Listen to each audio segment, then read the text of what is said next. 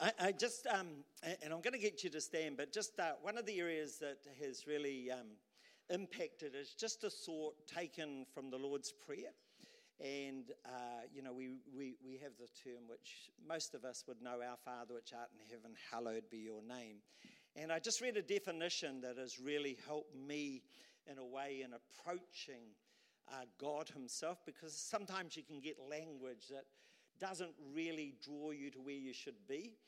And I just felt that one man defined it in a way that I found actually to be probably more centered on the original meaning than what we would uh, take from the words that we've used Our Father, which art in heaven, hallowed be your name. And he just defined it like this He said, Our Father, in the air I breathe, I stop and become aware of you. You think about it. In the air I breathe, because heaven is not, the moment we say heaven, in our mind we think of something distant. But actually, heaven is all around us. Heaven is all around us. It's the air we breathe. So God is not distant, He's near, He's real. And so, in saying, Our Father, in the air I breathe, you're near, you're real, you're right here. I stop, I just stop and I become aware of you. So, what it's referring to when it says I stop and become aware of you is a name means something. And what does the name of Jesus mean to you? For me, at times it means that he's incredibly loving. At times he's incredibly good. At times he's merciful. At times he's gracious. He comes down, he bends his arm when I need to be picked up. At times, He is a God who just gives into my situation. He gives of grace, which I want to talk about this morning. But when you understand and you just stop and you, you reflect, really what it's doing is in your consciousness, you say, Our Father, in the air I breathe, just for a moment, I stop and I become aware of you. Now, you think how that would change your prayer life. And now I understand what Paul said that we need to pray constantly because prayer is not just a whole lot of words. Prayer is actually becoming aware of who Jesus is. It's becoming aware of who God is in your life. And what I want you to do is just stand with me this morning because I believe today is a day, and I want to speak prophetically in a moment, and something that will change your life, and I believe is going to actually shift something in Wellington. Amen. And I pray that we can just, in a way, it's not, not you and I that's going to do it, but we just stop. We become aware of Him. We become aware of His presence. We become aware of His anointing. We become aware of His grace. We become aware of His power. We become, because today's Pentecost Sunday. We, we, we remember. It's not in essence, but we remember what happened on a significant day in the world where God released His Holy Spirit, not only to be present around us, but to be real inside us. Amen. And I just want you to stand with me, just as we, we, we just take a moment. And I, I, invite you to stand. And uh, if you feel happy with it, you don't have to do it. But I just invite you to lift your hands. And just in this moment, in the presence of the Holy Spirit, I want you just to think of those words. You might even like to say them in your heart Our Father. Just in the air I breathe right now, I just stop for a moment and I become aware of you. I become aware of who you are. I become aware of your grace. I become aware of your love. I become aware of your presence. I become aware of what you have not only called me to be, but called me to do. I become aware of you. I become aware of what you want to channel through this group of people, this church. I become aware of you. And right now, in the name of Jesus, I just speak, even if there are people in this room who just need healing in their physical body, may they be aware of your power to heal. If there are people right now who are struggling there's a turmoil inside them, it's almost like there's a tug of war struggling internally inside them. Right now, in the name of Jesus, may they just be aware of your name to set them free. May right now, Father, people in this room become aware of your amazing presence. They mightn't have ever known what it is, but this morning they would know that it only could be you because it somehow feels loving It feels gracious, it feels kind, it feels good. And in the name of Jesus, I just speak that right now into this environment, into the heart of every human person in here, that your kingdom would come today. Your will be done as it, on earth as it is in heaven. That something of the kingdom of God would be a reality in the frame of our human being. In Jesus' name. And we just thank you for doing that. And we prophetically speak it into existence right now. In Jesus' name. Amen. Amen. Amen. You got that? I reckon you just think about that. And I, you know, you can read a phrase and you can take it from someone else, but I thought I want to make sure that actually it lines up and it completely lines up. You know, when you look at who God is, what He wants to do. Amen. Take a seat.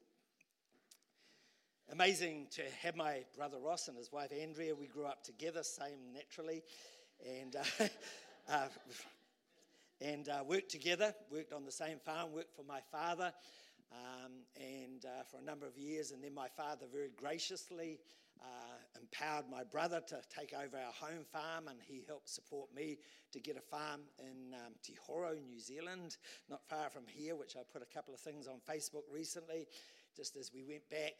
And, uh, you know, we, we, we, just look really fondly of, um, you know, the way God established us. And then naturally the call of God came into our life, and we both left what God, uh, our Father, had established us on, gave it away, and uh, came into what God had already seen for our lives. And so it's just a real blessing when you look back in history, see what God does, see, what, you know, even the way your Father set you up, and always grateful for that, and uh, really blessed. Blessed to have them here today. Today, I want to just talk about the whole area of grace because I believe grace is a message that really, in a way, not only defines you as a person, but actually helps to define us as people. And what we need in New Zealand is not just another principle, but we need to know how to cooperate and to work with God in our life. And uh, I speak that not only as an individual, but you need that in your life. You need to know how grace works. One of the scriptures that has always really impacted me is found in the book of Zechariah, which is an Old Testament book, and reading chapter 4 uh, and it just says this the first verses that you're probably very aware of if you have any. Um, you, you, know this passage of scripture. It just uh, it talks about two guys. It talks about Zechariah, he's the prophet, and it talks about a man by the name of Zerubbabel. Zerubbabel is the builder. He's building a temple, and he's obviously incredibly frustrated how many get frustrated? Any people get frustrated? Put your hand up if there's moments of frustration. I think there's, there's moments of frustration in life. I actually think there's a moment of frustration in Equippers Wellington. Amen. um, and some, sometimes, you, you, you know, our vision, our capacity, what we see is bigger than actual what reality is. And we, we get frustrated, and it's really good to read the Bible because there's a lot of other people who have gone through the same journey. So we're not, we're not freaky, we're not different to anybody else. Uh, it just actually happens to be part of the journey of life. And um, so Zerubbabel was standing there, I, I, I think he came out, he, he was just standing. And what had taken place, if you understand the history of it, is they laid the foundation of the temple, a building but nothing had happened for 16 years. Nothing. It was just completely at a standstill.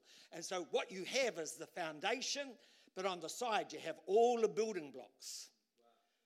They're there and they're not being put into place. If you read another book in the same, uh, speaking into the same situation, is another prophet by the name of Haggai, and it gives you an understanding of really what was happening. And what was actually happening is people had got so busy building their own life, their own world, that they forgot the house of God. And that is so easy to do, especially in our Western world, that we can get so caught up in our studies, which are important, building our family, our career, our job, everything else, but we forget the house of God. We forget really what God wants to do corporately together in us and through us. And so Zerubbabel's standing there, and there's this sense of frustration in his heart. Come on, God, I knew Not only had you called me to do this, I knew that you had empowered me, but somehow something's not connecting, something's not responding, something's not coming together like it should do. And so he's standing there, and God, I think God's pretty gracious. He brings a prophet into a scene. His name is Zechariah. And he, he just speaks these words. He just says to uh, Zerubbabel, he says, Zerubbabel said, It's not by your might. This is good for Pentecost Sunday. It's not by your power, but it's by my spirit, says the Lord. That doesn't mean to say you stand back and you think, okay, I'll just stand back and do nothing then. but what he's saying is it's actually in cooperation with my Holy Spirit that this will actually take place. And then he uses these terms. He says, But before Zerubbabel, uh, no, it goes on, sorry. It says, says the Lord of hosts, Who are you, O great mountain? So he's speaking to all these building stones. It's almost like you can look at Wellington, you can think, why aren't they in the church? They're living stones. They're out there, they're, not connected. I was on the plane coming down and I got so mad when I saw it. I don't, you know, does anyone else got mad? I, because I was in 2B on the plane, and, and I, you know, I fly a lot. 2B is in the middle. I have preference seating. I was, I should be either 2C or 2A, but I was 2B. And I, I felt, oh man, who don't, they don't know how much I fly? and so I got into 2B, and there was a guy on my side and a guy, the lady here, and she sat down and I got talking to her and I found out she'd uh, written a doctorate on religious history in New Zealand. So I thought, oh, here's a good go. and so we had an amazing conversation, you know, as we started to just explore and without imposing the gospel, just drawing her to the point where I think she went away with a little sense, oh, I think I need to become aware of who this religious study I've been doing was all about. And so I gave her a couple of books she could read. And, uh, and, and, so in the middle of it, you, you, you, you've got all this, but, but a living stone. A stone, they're out there. How do we get them into the house of God? It's like, come on, we, we, we've got to somehow know it's not by our might, it's not by our power, but here are all these, all these potentials. They're, they're in your university, they're in your neighborhood, and they're not potentials because we just want them in Equippers. Wellington. They are potentials because we believe the message of grace, the message of salvation, is the most profound message to change humanity. That's what it's really all about. And so I was sitting there and I think, you know, my heart was not driven by, by trying to compel her. But it's actually driven by compassion. Because only if she could discover this Jesus who can become incredibly real, something would happen. And it just says, You shall say, uh, be, uh, sorry, who are you, O great mountain? Before Zerubbabel, you shall become a plain, and you shall bring forth the capstones with shouts of grace, grace to it. And those words have always captured me because, in one way, in my simplicity, I thought, wow, it's easy. I've got a loud voice. All I have to do is shout. but actually, the shout is more an acknowledgement of what God has done. It's not a shout, I just stand back and ignore the process. But actually, the shout is more about acknowledging that it's the grace of God that will help to build the house of God. It's not, it's not our human strength. It is not your ability. And in this room, there's amazing skill. I think we could do incredible things in our natural. But really, what it's saying is this is not about natural. This is not about your ability. It's really about your availability, even though God uses your ability.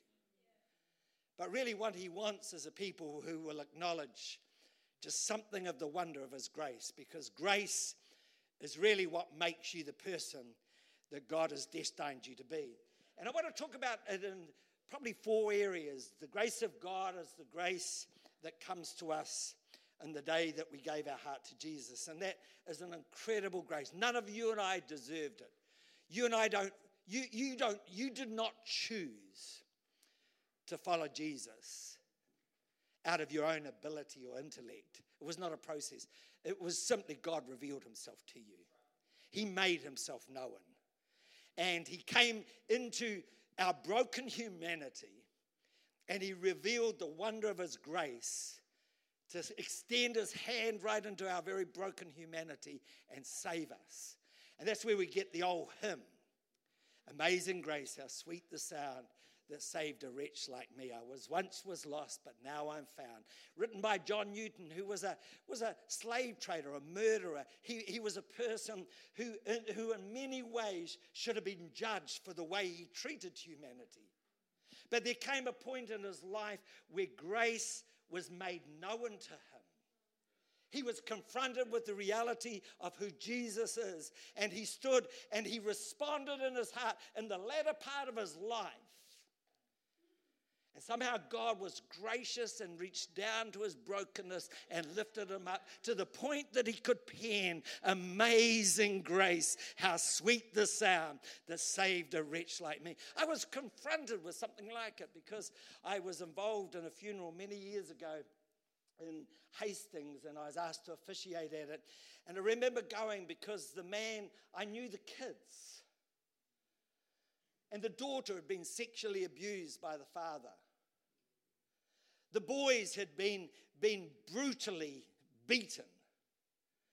When I got to know the mum, she, she, she had no personality because the father just oppressed her and put her down. It was as though he was a cruel, mean man. He was an alcoholic. Everybody knew the home. But six days before he died, he did open his heart to Jesus. Now, should he be in heaven?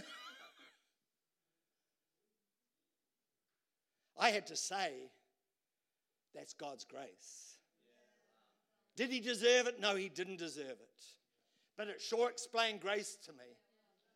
It sure explained grace to me because in my, in my humanity, I would have judged him. I would have said, hellbound you should be. But God's economy, grace, was extended from heaven to earth and picked up a man who deserved judgment. And I believe if he was sincere in his heart, he would be in the throne of grace now in heaven. He would know the, the wonder of God's love. He would know the one. And, and, and, you know, you might, you, you might have grown up in a church home. You might have grown up in, in a place where you, you think you're pretty good. You've not really done not, nothing wrong. But please never underestimate the reality of grace. Every one of us needs grace. Grace that extends its hand. And I don't want to labor that as much as the second point, where it just talks about empowering grace. And this is the area that I believe that we need to capture hold of more than anything else. Grace that saves us, as the old scholars would say, is God's unmerited favor. We don't deserve it, but God reaches from heaven.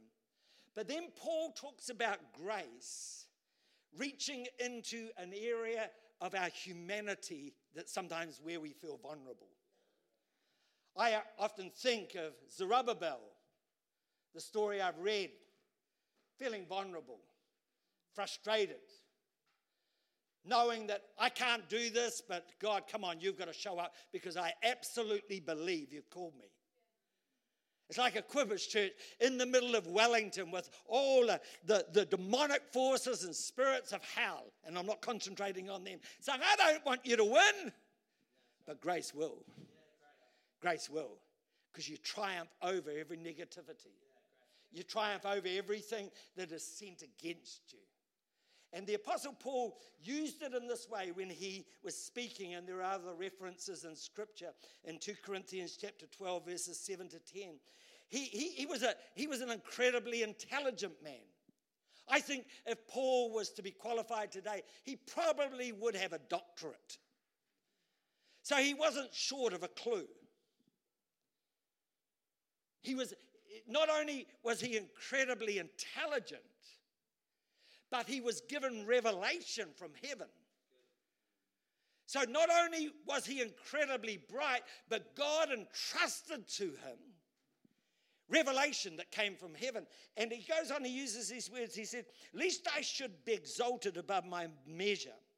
By the abundance of revelation, a thorn of the flesh was given to me, a messenger of Satan to buffet me, lest I should be exalted above measure.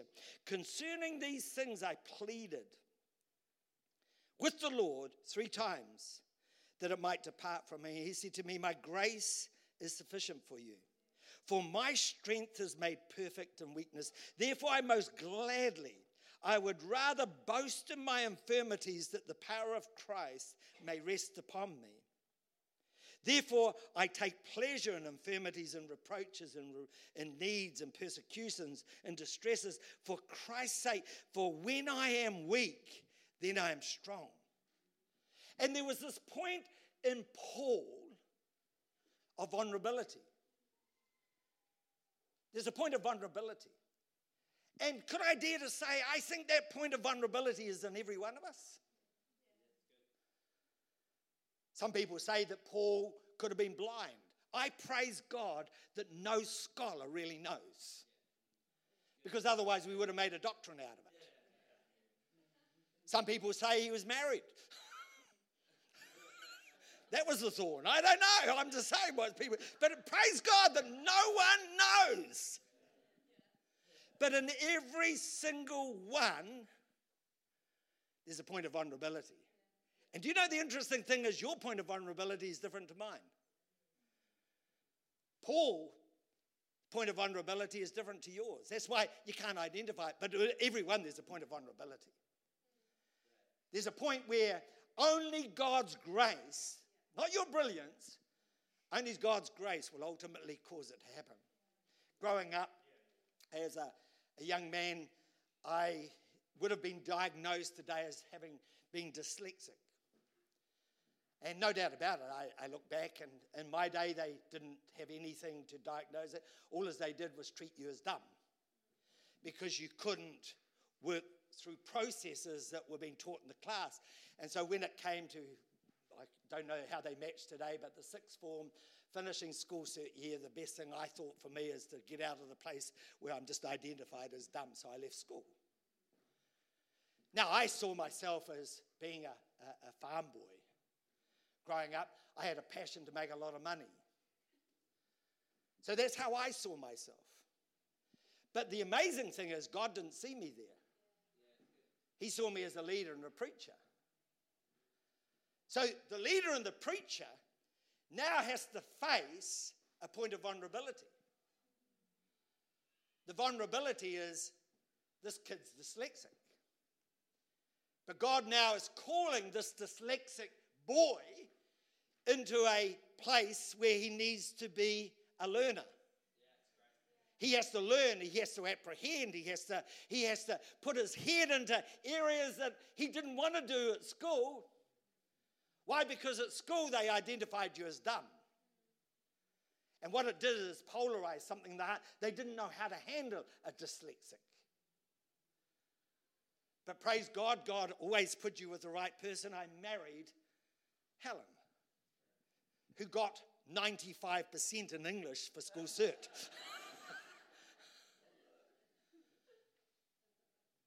who was highly focused on comprehension, highly skilled at spelling.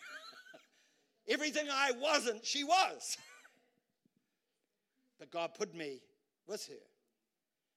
And the thing was that I I started saying, okay, God, the call of God, that frustration. Zerubbabel, the frustration of standing on your pad, knowing what God has called you to, but not able actually to build the stones into place in your own humanity. You needed help. You needed help. And I don't say this in a bragging way, you've got to hear it, but I'm incredibly intelligent.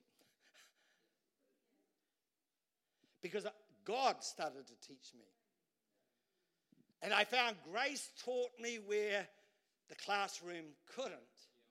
And what I found was I have a photographic memory. And my ability to see became my tool to learn. I don't need to preach with notes, I see it. I, don't, I read the Bible, and when I read it, I see it. And if I can meditate on it, I learn it. But it comes in here. And so I can go through books of the Bible. I can tell you chapter after chapter what's in it. I can't quote it word for word, but I see it. So God took my point of vulnerability, and out of His grace, He was able to come into the middle of it, and He was able to cause my life to be built so I now could accomplish what He'd called me to do. And what we've got to see in life is God leaves a point of vulnerability in us all. That point of vulnerability should never be ignored. I just saw Alistair with you, and I, I don't know what it means, but I actually saw a shoe.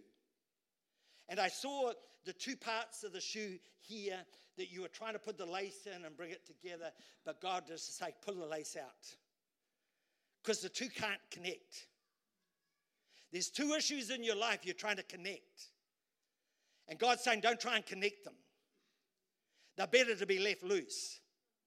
And as you leave them loose, there'll be something of the grace of God will come into your life, and you'll start to find a measure of His grace beginning to build, and your comprehension of what God wants will come on the other side of your obedience to the fact that God just wants them to be loose. Amen?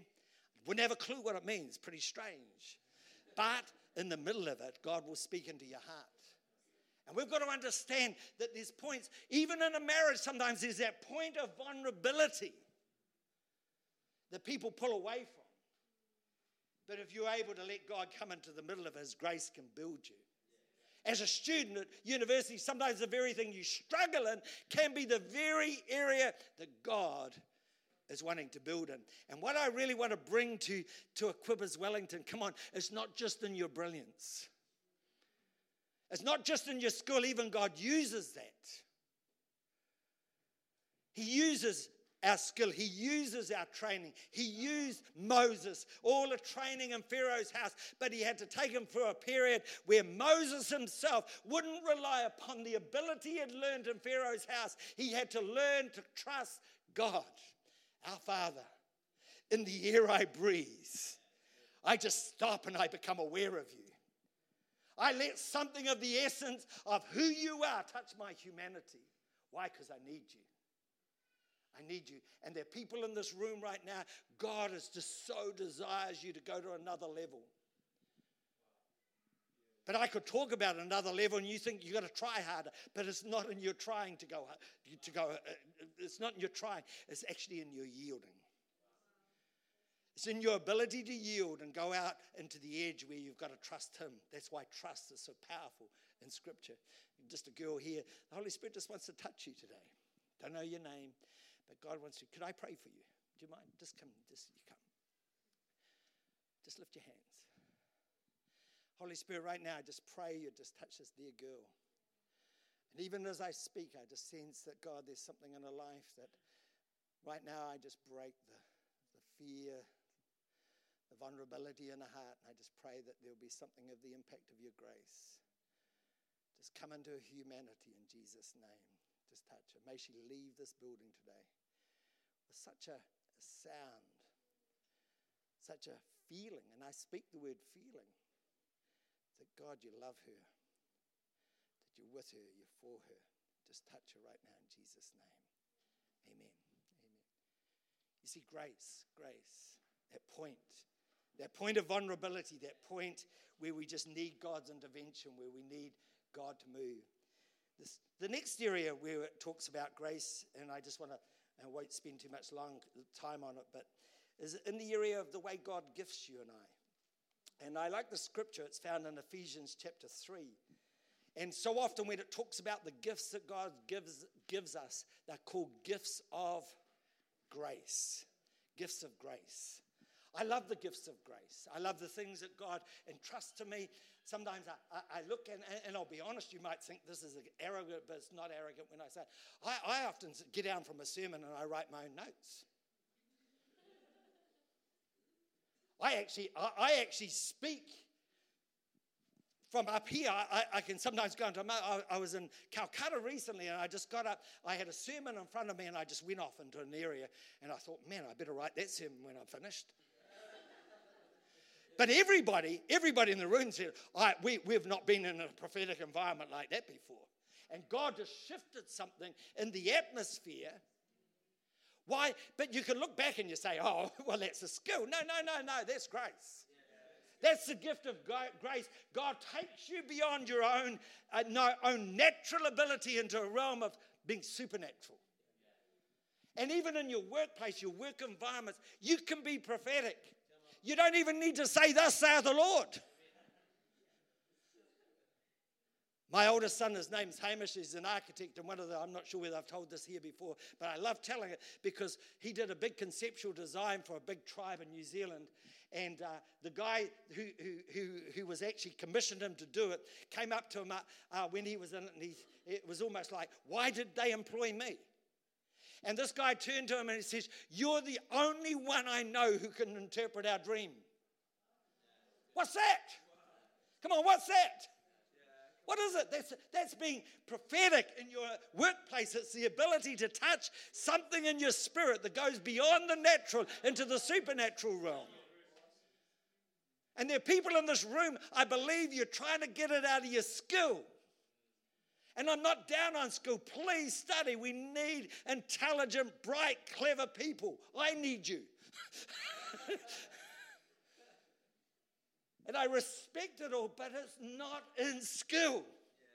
It is not by your might, it's not by your power, it is by the Spirit of God when God reaches into the point of our vulnerability and he, he comes and he says, Come on, I will teach you. I believe God's going to teach you, my brother. He's going to teach you. There's a season in front of you where the Holy Spirit is going to apprehend your heart and he's going to take you from where you are. And it's almost like he's going to pull you. I, I feel in my spirit a drawing. He's going to draw you into a supernatural realm where you will understand who you are and what you've been created to do, but something will come alive in you. Why? Because it will put a demand of faith in your heart that will take you into a greater place.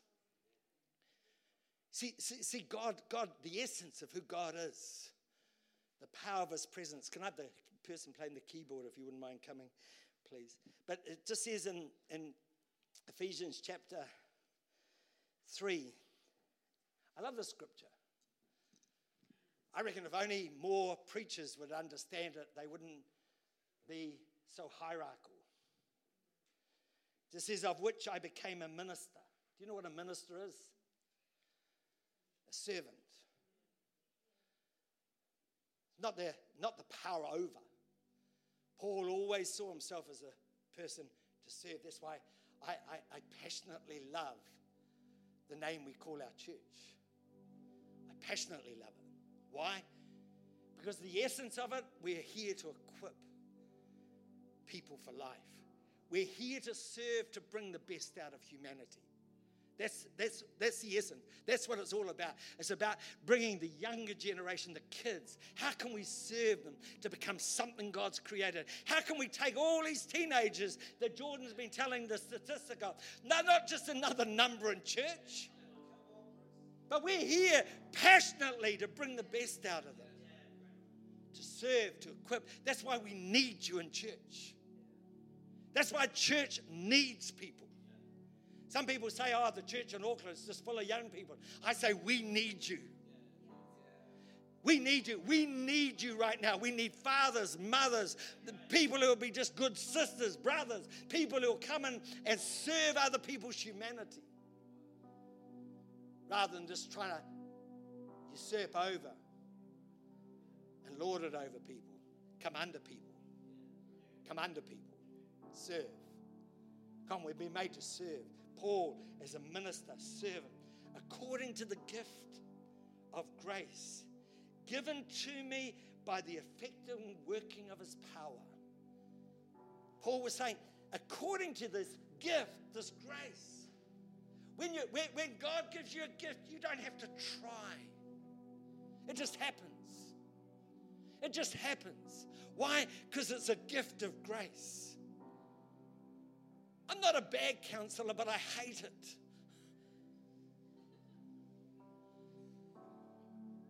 I'll be honest, I hate it. I think sometimes people would rather I don't counsel because they either go out laughing or crying. and it's normally after about three or four minutes.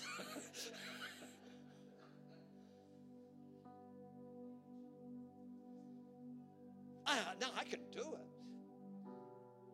But it's not my grace. But I know I sat next to Jordan in a coffee shop in London and messed up his life.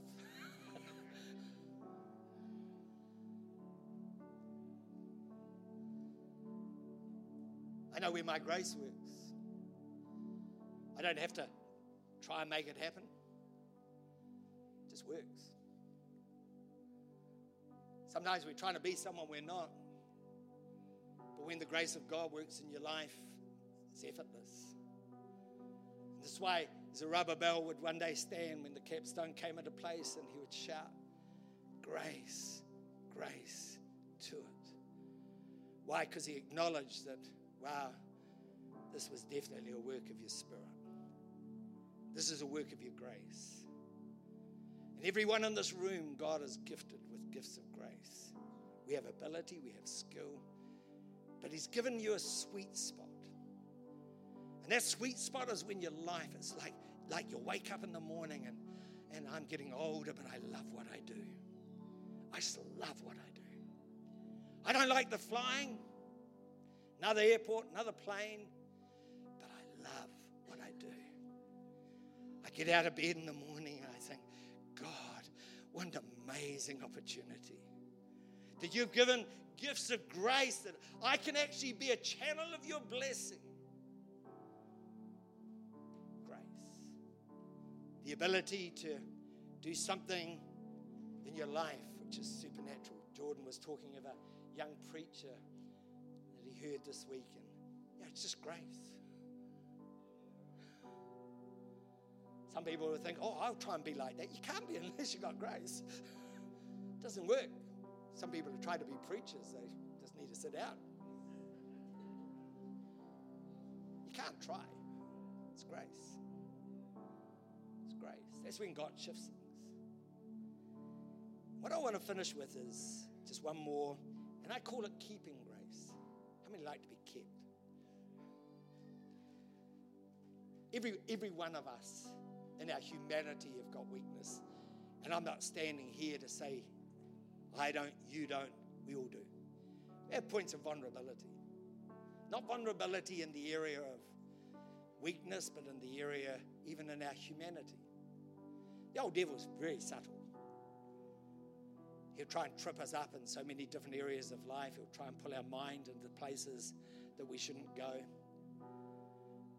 There's an amazing scripture, and I, I just want to touch it today, and something that could be developed further, but it just says in Titus chapter 2, verse 11 For the grace of God that brings salvation, it's talking about the grace of God that brings life to us, has appeared to all men. And it goes on, it says, This grace teaches you to deny ungodliness and worldly lust, that we should live soberly, righteously, and godly in this present age.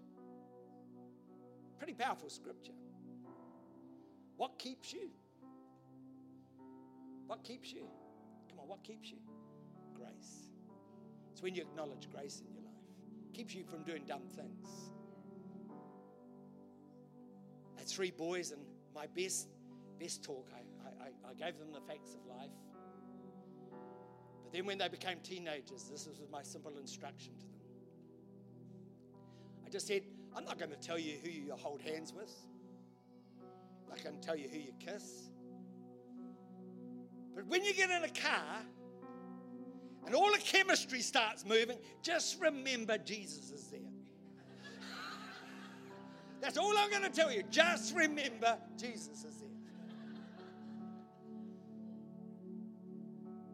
Everybody understands that, don't we? Just remember Jesus is there. you can't hide. But what keeps you at that moment is God's grace. It's the ability to stand and keep yourself godly. Doesn't mean to say you don't have chemistry.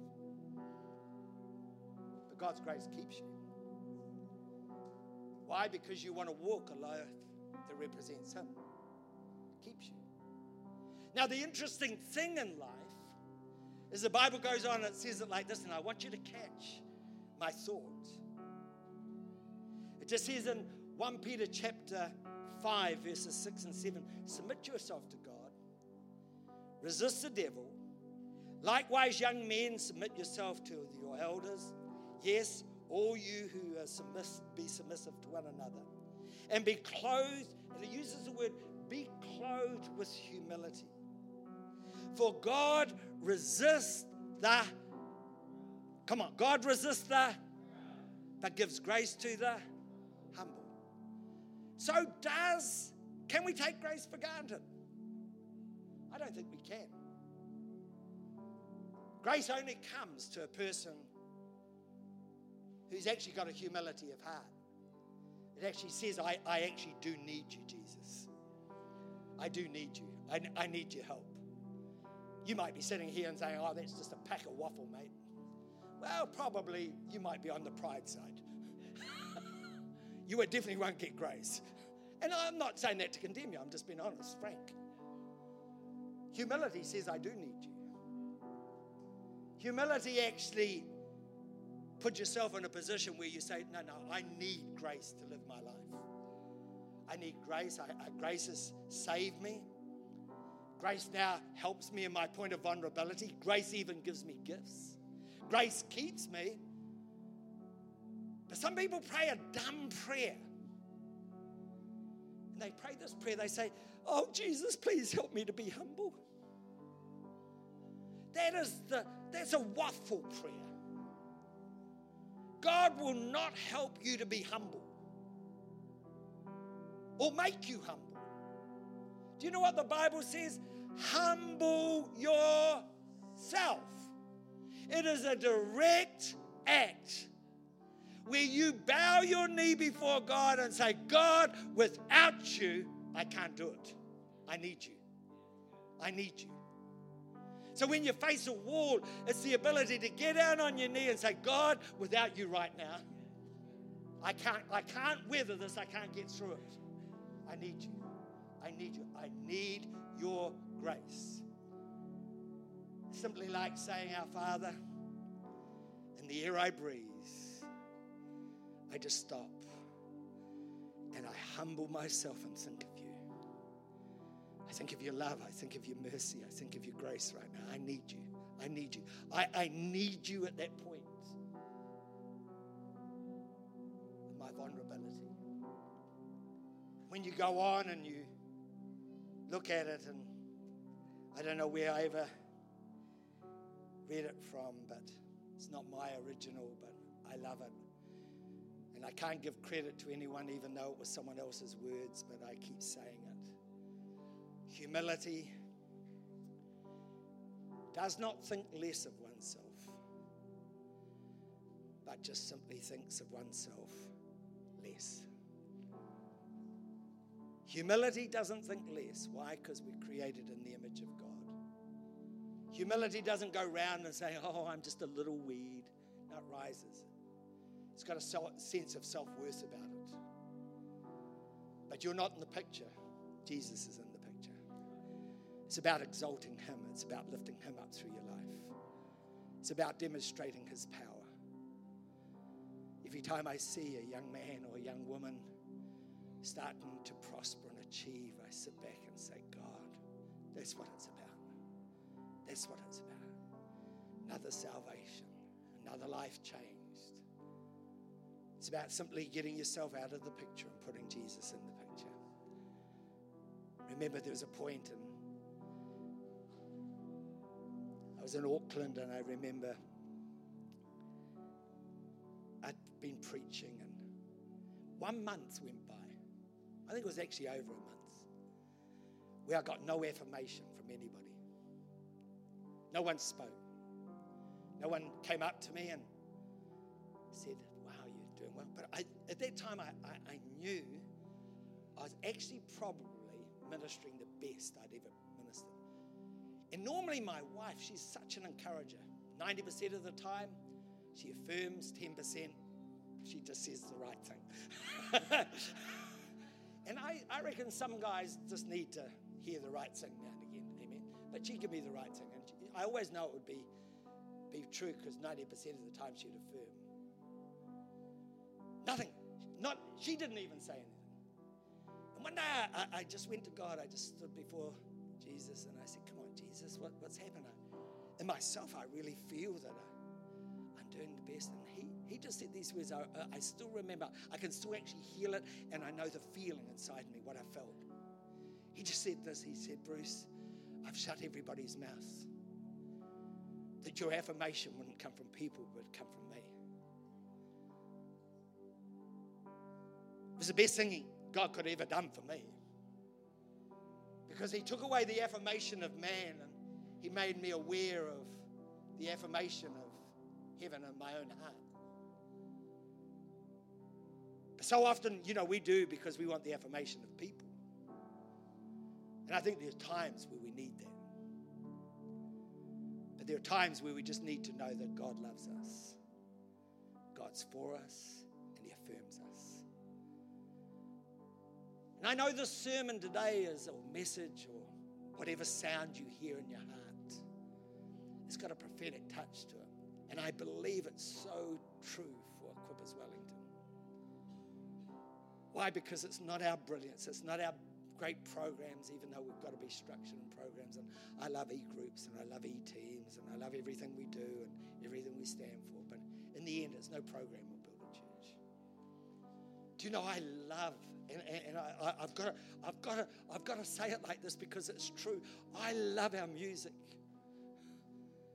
I go into Auckland on a Sunday night and they have the high definition screens and all the wow and everything. Wow, wow, you know. And I love it. It doesn't save people. Have all the programs, all the trimmings, everything, but doesn't save people. And, and I'm not pushing it aside because I, I, think, I think a modern generation needs to come into a church that speaks their language speaks their language. They're, they're attracted to it. But it doesn't save people. And it doesn't keep people. What keeps people is grace. It's what puts the, the block, and I want you to see that pile again. Might be in your life, it might be in your home, it might be in your family. You've got people who are disconnected with Jesus, and today you just really want to see them come home. But it's like how are we going to do it? It's not, it's not your judgment. It's not your pointing of the finger. It's not trying to push the gospel down their throat. Simply just saying, come on. God, you've got to somehow teach me with your grace that I might be able to reach into people's lives and make a difference. And I know the presence of God is here. The anointing of God is in this room so powerful, and He wants to make adjustments in people's lives. I don't mind you stay seated, you guys. Just stay seated. Better for me to minister. Just come up and play at the end.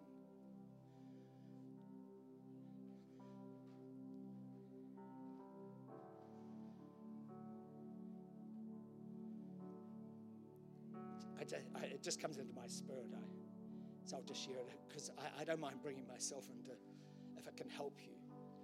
In my family, I have a nickname. Jordan probably knows why I have that nickname. Because he's seen it in operation. I'm affectionately known as Bolter. Why? Because I'm gone why everybody's getting ready.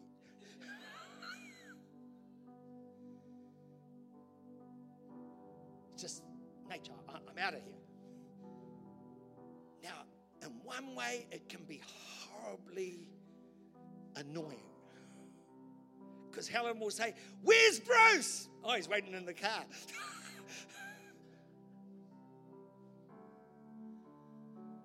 but do you know on the other side,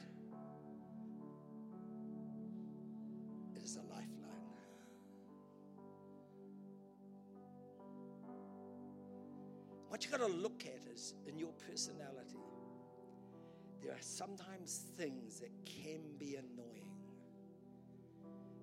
But if you let God, they can actually be your lifeline. Amen? They can be your lifeline. So I love being called Bolter because it protects me at important times. Sometimes Helen says to me, slow down and just walk with me. You don't have to be in front, you don't have to cross the lights while they're on the in between one. Just slow down. Incredibly annoying. You don't have to be the first out of the airport. Incredibly annoying.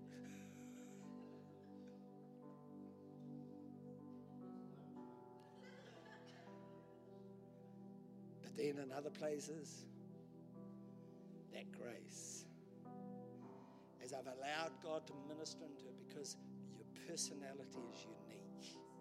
Amen? Do you hear me? And sometimes we try and destroy the very uniqueness of who we are. And I don't want that. I love people's uniqueness. Never underestimate, Jono, what God's placing on your life. Just then. Never underestimate. And, and, and I, I don't, I, the message of us to put it into plain terms, don't get into Don't get into a box of what I should think you should be, Jordan, or even your dad or your mum. God right now is scripting something in your heart, and it's unique. It's going to have a unique sound, unique rhythm. Doesn't mean you don't learn from others, you don't yield, you don't let people speak into your life. It's just part of life. But the sound that God wants to bring through your life not going to come by living in a box and the expectation of others. It's going to come out of the uniqueness of your ability to listen to your own heart and hear what God's placed in it. And right now, as I lay hands on you, I release the anointing of God. I release your Holy Spirit. Amen. Stand with me, everybody. Just stand. Our Father, the air I breathe, I just take a moment and I stop and I become aware of you. Right now, just consciously become aware of Jesus. Just become aware. Just become aware. Just become aware of His presence. Become aware His anointing. I become aware of you. I become aware of you. You see, the Holy Spirit always brings Jesus to our mind because that's the person He loves to glorify. He draws us closer.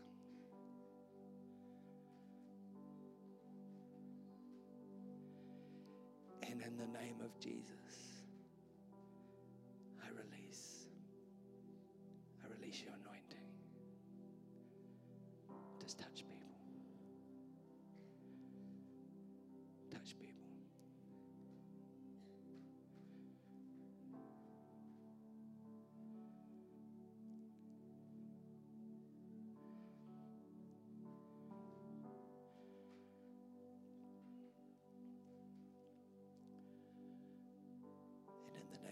Jesus, I now speak into the corporate life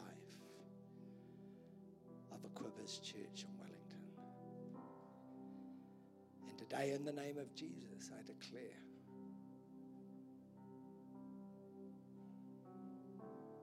that the grace of God is going to help to build those stones, Jordan. Jesus' name. In Jesus' name. In Jesus' name. In the name of Jesus. In Jesus' name. I want to do something today, and I and I'm doing it quite deliberately. I want to bring an old-fashioned, an old school, an Old Testament blessing over you. How many are ready? I just want you to, if you could, just lift your hands because this is going to do something. It's, it's like I'm doing it prophetically. I'm going to do it prophetically. May the Lord bless you.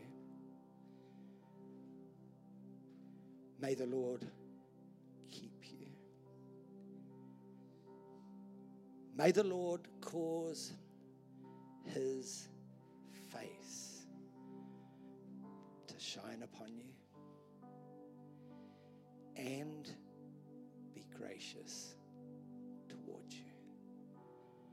And may he lift up his countenance upon you and give